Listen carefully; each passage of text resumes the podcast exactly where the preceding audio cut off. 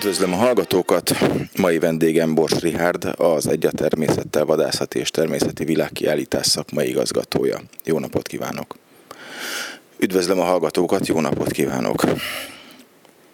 Nos, október 14-e csütörtök van, elérkeztünk a világkiállítás központi eseményének utolsó napjához. Hogy érzi magát? Köszönöm a kérdést, kicsit fáradtan, de jó kedvel bírnánk még csinálni, nagyon jó volt a kiállítás, lehet, hogy elhúzódott egy picikét, lehet, hogy nem, nem tudjuk megítélni. Az emberek észrevételeiből, reakcióiból azt látjuk, hogy tetszett nekik, szerették, és még azért lett volna mit megmutatnunk, tudtunk volna még tartalmat szolgáltatni a látogatóknak. Ön még Károlyi József miniszteri biztos úr oldalán vágott bele a világkilállítás szervezési munkálatainak előkészítésébe. Ha lenne egy időgépe és visszautazhatna, mit tanácsolna magának? Hm. Ez egy jó kérdés. Hmm, nem tudom.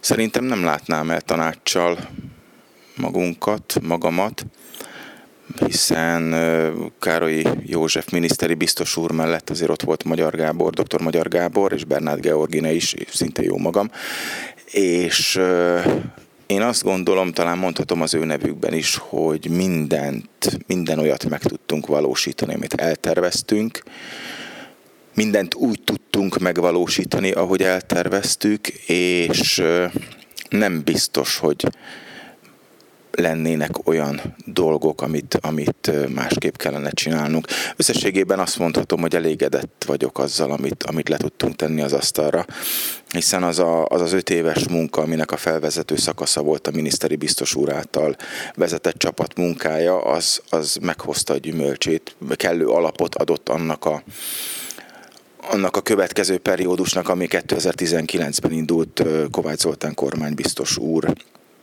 ö, megvalósítási ö, szakaszával. A világkiállításra igen nagy ellenszélben került sor. Sok esetben még a vadászok is szkeptikusan fogadták az ötletet. Mit tapasztal, tetszett a vadászoknak a központi esemény, hiszen inkább egy múzeumi jellegű elsősorban a nagy közönségnek szóló kiállításról volt szó, mint sem egy kereskedelmi típusú találkozó helyről. Alapvetően ez volt a feladatunk, hogy ne vásár csináljunk. Vásárok mindig vannak, ott van a Fehova, ott van az Omék, tehát mi szerettük volna megmutatni a magyar vadászatot, a vadgazdálkodást, az erdőhasználatot, a vizes élőhelyeket, és ezen keresztül a hagyományos vadászati módokat. Tehát semmiféleképpen nem szerettünk volna kereskedelmi jellegbe átcsapni. Ugyanakkor tudtuk, hogy szeretnek az emberek pénzt költeni, szeretik a szeretnek vásárolni, ami egy nagyon jó tulajdonság. Ezért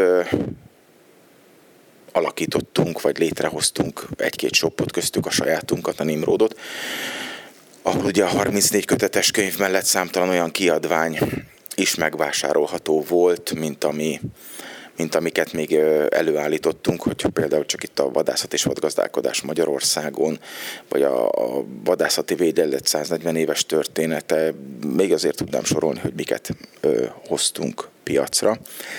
De mindenféleképpen kellett egy omék és fehova, ahol úgy gondolom, ha már csak a látogatói számokat nézzük, hiszen az Omék utolsó napján 60 ezeren voltak, azért ez egy igazi látogatói csúcs, hiszen volt olyan fehova az elmúlt évek során, ahol összesen voltak 60 ezeren. Tehát jó döntésnek bizonyult a kereskedelmi pavilonok bevonása, jó döntésnek bizonyult az, hogy nem kereskedelmi jellegű vásárt, hanem egy, egy kiállítást tudtunk létrehozni. Következő kérdésem az, hogy 2000 trófea, több száz látványos preparátum. Mit érzett először, amikor belépett a gépavilon trófea csarnokába? Hát nehéz ezt megfogalmazni. Kicsit messzebbről kezdeném. Ugye minden pavilonunknak kellett egy kurátor, és annak idején, amikor elhatároztam, elhatároztuk, hogy mindenféleképpen lesz egy trófea csarnokunk, akkor még nem tudtuk, hogy hogy tudjuk ezt megtölteni, hogy tudnánk ezt úgy tartalommal ö, telerakni, hogy ez mindenki számára élvezhető legyen. Ugyanakkor a monumentalitást, a, a nagyságot szerettünk volna kihangsúlyozni.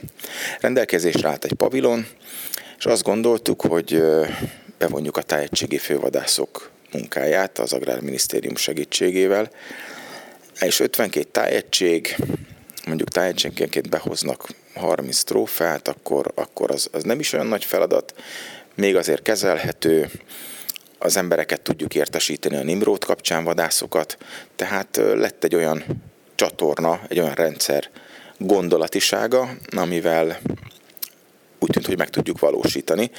Már csak a megfelelő embert kellett megtalálni hozzá. Nagyon sokáig gondolkodtunk, hogy ki legyen ez az ember. Végül is Pálinkás Robertre esett a választás a Keszthelyi Festetics Kastély Múzeum igazgatójára. Ő ezt elvállalta, mondhatni azt, hogy, hogy első szóra, hiszen, hiszen ez, egy, ez egy nagyon nagy feladat, de ugyanakkor nagyon hálás feladat, hogyha ez sikerül. Pár szót beszéltünk róla, igent mondott, majd pár nap múlva felhívott, és nevetve mondta, hogy én jól kiszúrtam vele, mert most úgy érzi magát, hogy átgondolta a feladatot, mintha búzaéréskor kiküldtem volna holdvilágba vadászni, mindenféleképpen be kell hoznia egy darab vaddisznót, viszont fegyvert nem adtam neki. Úgyhogy nagyon jól megfogalmazta ennek a, ennek a munkának, ennek a megvalósításnak a nehézségeit, de azt gondolom, hogy sikerült neki ezt megugrani. És elkezdődött a folyamat, jöttek a tehetségi fővadászok, jött a rendszer, jött, fel tudtuk építeni az egészet. Kimentek az első felhívások a, a Nimrod hasábjain, és lássunk csodát, a vadászok megmozdultak, és, és mindenki, mindenki, mindenki szeretett volna trófát megmutatni. Ugye kritériumokat állítottunk, minimum ezüstérmesnek kellett lennie, illetve a tájegységi fővadászok kaptak egy olyan könnyítést, egy olyan lehetőséget, hogy ők maguk döntsék el az abnormális trófák vonatkozásában, hogy melyiket állítsuk és melyiket nem. És aztán elérkezett a beköltözés pillanata. Még nem igazán voltak trófák, preparátumok a gépavilonban, már még csak a szerkezet állt, mikor először megláttam, és euh, akkor szerelték fel azt hiszem a, a deszkákat. Körbenéztem, és azt mondtam, hogy így trófa nélkül, hogy, hogy megcsináltuk. És ez a gondolatom, ez az életérzés, ez, ez nem változott akkor sem, amikor teli trófákkal 2110, ha jól emlékszem, trófea függött a falon, és akkor körbenéztem, és az a monumentalitás az annyira lenyűgöző volt, be kell, hogy valljam, férfiasan a 20 nap alatt szerintem 19 napot biztos, hogy kint voltam, mind a 19-szer bementem. Ha kellett interjúzni, ott szerettem interjút adni. Nagyon, nagyon, nagyon jól sikerült, azt kell, hogy mondjam. Hmm. A legszürrealisztikusabb élménye az elmúlt húsz nap során, hát erre igazán nem tudnék válaszolni.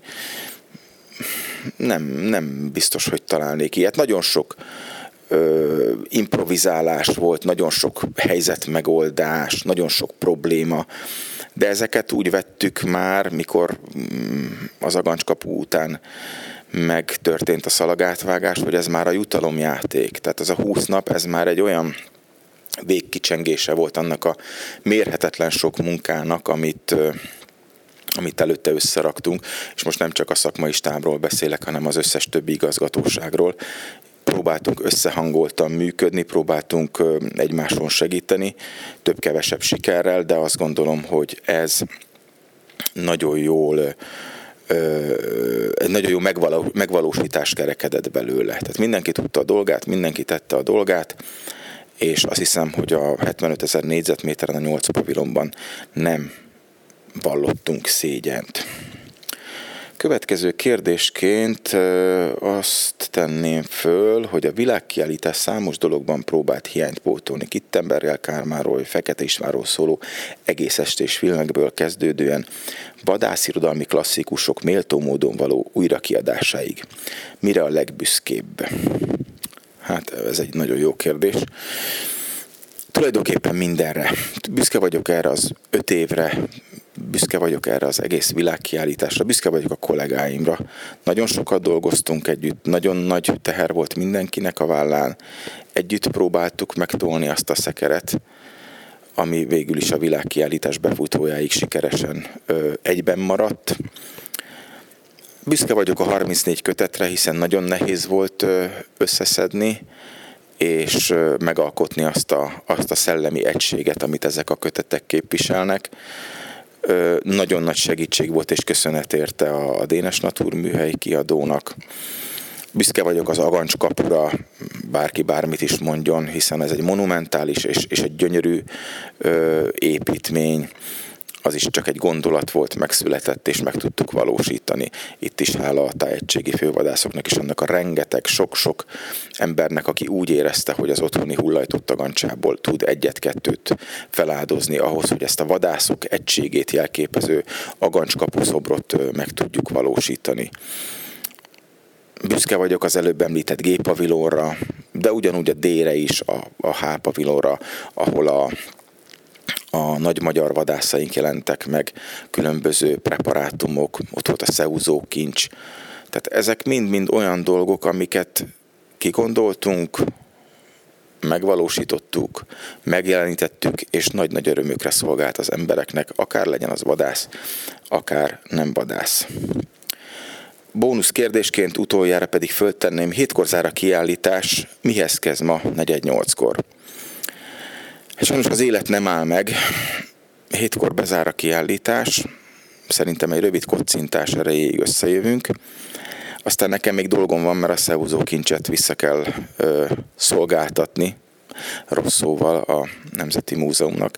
Ez egy hosszú átadás átvételi procedúra ezt még végig kell csinálni, utána, ha még a, a kollégák vigadnak, vagy, vagy éppen beszélgetnek egy-egy pohár ital mellett, akkor visszanézzük hozzájuk, visszanézek hozzájuk, és aztán az élet nem áll meg, a Nimrodot csinálni kell, azt hiszem, hogy egy pár nap pihenés ránk fér, rám fér, lehet, hogy elmegyek vadászni, még nem tudom.